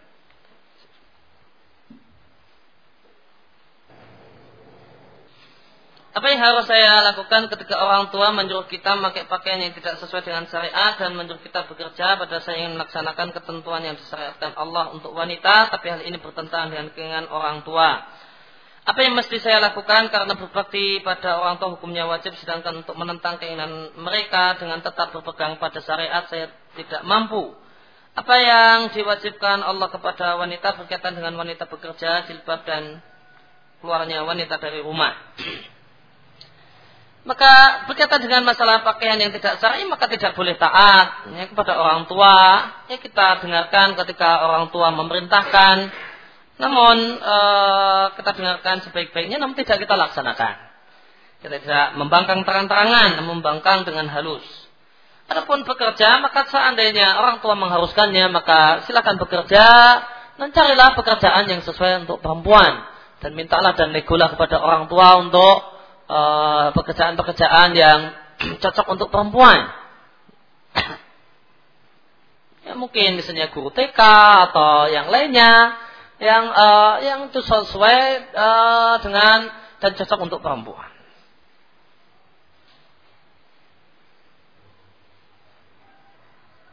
Apa hukum nikah siri? apakah pelakunya harus mengikuti hukum negara jika mereka adalah warga Indonesia, yaitu harus mencatatkan pernikahannya? ke kantor catatan sipil. Loh, kantor catatan sipil. Non muslim kalau catatan, catatan uh, kantor catatan sipil. Ya, kalau di tempat kita kalau pernikahan muslim maka di KUA nyatetnya. Kalau non muslim uh, Nasrani uh, dan yang lainnya hidup Buddha itu nyatatkan mencatatkannya di kantor catatan sipil. Maka jawabannya nikah siri dalam pengertian tidak dicatatkan, uh, dicatatkan uh, di pemerintah, hukumnya adalah terlarang karena menyelisihi peraturan pemerintah yang bukan maksiat sebagaimana difatwakan oleh Lajnah Daimah.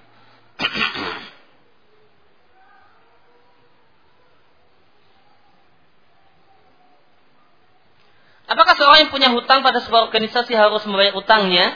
Jawabannya tentu. Jika iya, bagaimana caranya? Karena pengurus organisasi sudah berganti. Apakah harus dibayarkan pada pengurus organisasi yang sekarang? Ya iya. Nah, karena kalau utang itu utang organisasi, maka itu uang organisasi, bukan uang pengurus. Ya, maka berganti pengurus selama organisasinya masih ada, maka ketika kita berikan kepada, kita masukkan ke kas organisasi tersebut, maka berarti kita telah membayar utang kita pada organisasi. Karena ini uang organisasi, bukan uang pengurus. Lain halnya kalau uang pengurus.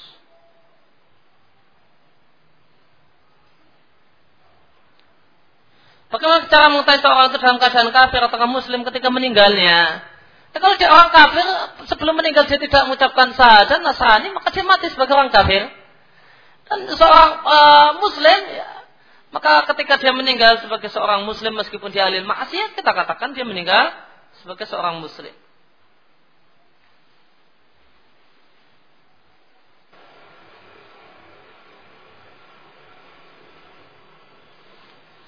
Uh, saya punya teman sedang tertarik membaca buku-buku agama. Ketika saya pinjami buku, kemudian beliau membaca mukadimah buku tersebut terdapat tulisan barang siapa yang mendapatkan petunjuk maka tidak ada seorang pun yang bisa menyesatkannya dan barang siapa yang disesatkan oleh Allah maka tidak ada seorang pun yang bisa memberikan petunjuk padanya. Kemudian dia mengatakan kepada saya bahasanya dia takut jika ternyata termasuk golongan yang kedua yang tidak mendapatkan petunjuk maka dia harus bagaimana dan apa yang harus saya jelaskan kepadanya. Ya. Jawabannya adalah Allah Subhanahu wa taala tidaklah memberikan uh, memberikan petunjuk kepada orang-orang yang mencari petunjuk. Ya. Dan Allah Subhanahu wa taala tidak memberikan petunjuk kepada orang-orang yang enggan dan menolak dan tidak mencari petunjuk. Kalau orang itu uh, tidak memiliki usaha untuk mencari petunjuk, ya, maka memang adil jika Allah tidak beri dia petunjuk dan Allah tidak paksa dia untuk menerima petunjuk. Sebagaimana firman Allah Subhanahu wa taala, "Falamma eh, zahu azaghallahu kulubahum." Tatkala hati mereka condong pada kesesatan, maka Allah sesatkan hati mereka. Allah sesatkan hati mereka ketika hati mereka condong pada kesesatan. Demikian juga sabda uh, firman Allah dalam hadis qudsi, uh, "Ya ibadi kulukum daluna illa man hadaituhu fastahduni ahdikum." Wahai hamba-hambaku semua kalian adalah orang yang tidak mendapatkan petunjuk kecuali orang yang aku beri petunjuk. Maka mintalah petunjuk kepadaku, niscaya aku akan memberikan petunjuk kepada kalian. Maka di antara bentuk usaha mencari petunjuk adalah uh, memohon petunjuk kepada Allah Subhanahu wa taala. Namun demikian juga melakukan hal-hal yang lain untuk untuk bisa mendapatkan petunjuk dengan bergaul dengan orang-orang yang saleh dengan uh, dan yang lainnya. Waman lanahdiyannahum subulana. Siapa yang bersungguh-sungguh mencari hidayah akan kami tunjukkan padanya jalan-jalan hidayah. Bolehkah mencium orang tua atau nenek yang kafir? Allah alam. Saya nggak tahu. Bolehkah wanita haid berdiam di masjid untuk pengajian dan lain-lain? Ya, ulama khilaf ya, yang masih saya cenderungi dalam masalah ini adalah boleh. Ya, bagaimana kisah seorang perempuan yang uh, tinggal di masjid tapi tidak pernah memerintahkannya untuk uh, keluar masjid ketika haid.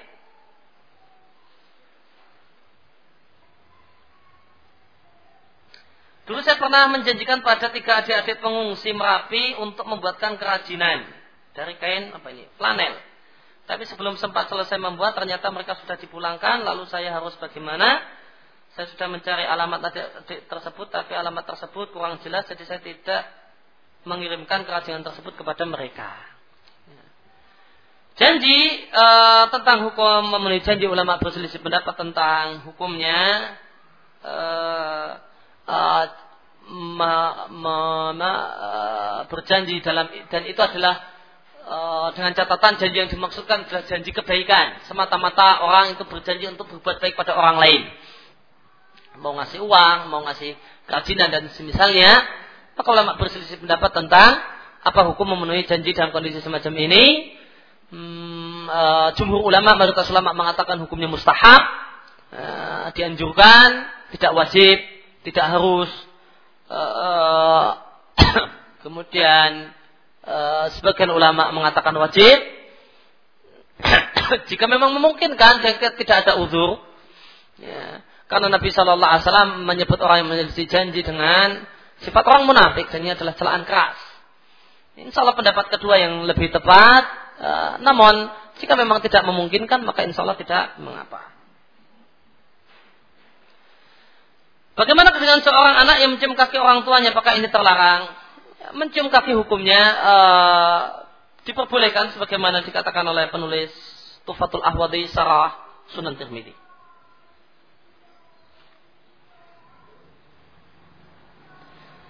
Apa bantahan orang yang menjelek-jelekkan Al-Albani dengan menuduh uh, Syekh Al-Albani mendhaifkan Adabul Mufrad milik Imam Bukhari? Jawabannya orang nggak paham hadis, nggak paham hadis. Al-Bukhari tidak mensyaratkan semua yang dia kumpulkan dalam Adabul Mufrad sahih. Beda dengan uh, Sahih Bukhari. Nabi uh, Nab, uh, Bukhari mensyaratkan tidak aku masukkan di sini kecuali Eh, hadis-hadis uh, yang sahih. Adapun adapun mufrad maka beliau tidak mensyaratkan itu. Beliau tidak bikin kriteria harus hadis-hadis yang sahih saja. Beliau cuma maksud beliau dengan adapun mufrad adalah al-jam'u. Mengumpulkan hadis-hadis tentang adab. Bukan mengumpulkan hadis-hadis sahih tentang adab. Lain kan? Ya. Antara maksudnya adalah mengumpulkan hadis-hadis sahih tentang adab ataukah mengumpulkan hadis dan riwayat-riwayat tentang adab. Dan maksud Bukhari adalah yang kedua, mengumpulkan riwayat-riwayat yang ada, perkataan Nabi dan asar salaf tentang masalah adab. Ya. Maka ketika uh, kita ulama meneliti Al-Albani atau yang lainnya meneliti adabul mufrad, kemudian mengatakan sebagiannya ada yang daib, ya, sebagiannya ada yang lemah, maka ini tidak Nah, tidak berlawanan dengan maksud Bukhari.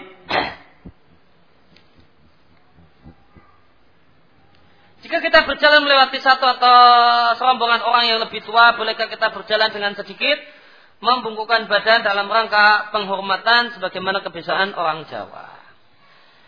Kalau membungkukkan badan dan isyarat kepala dalam rangka menjawab salam, boleh. Kalau maksudnya jawab salam, sebagaimana kita bahas ketika bahas salam uh, ketika dalam sholat. Menerima salam sedangkan orang itu dalam sholat maka ada beberapa cara menjawab salam yang Nabi berikan. Isyarat tangan isyarat kepala uh, atau uh, semisalnya. Namun kalau dalam rangka menghormat nah ini yang uh, dilarang oleh uh, para ulama sebagaimana fatwa lajnah tentang masalah ini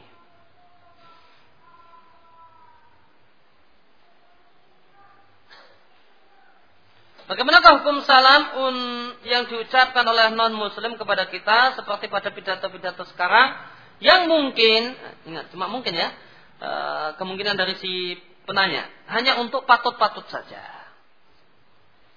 Maka ya kalau kita ambil pendapat jumhur ulama ya, kita katakan katakan waalaikum meskipun kemarin kita sampaikan yang lebih tepat ya, sebagaimana yang difatwakan oleh Sebagian ulama adalah eh, kita jawab minimal uh, kita jawab semisal dengan apa yang dia katakan. Jika jelas dia mengucapkan assalamualaikum maka kita katakan waalaikumsalam.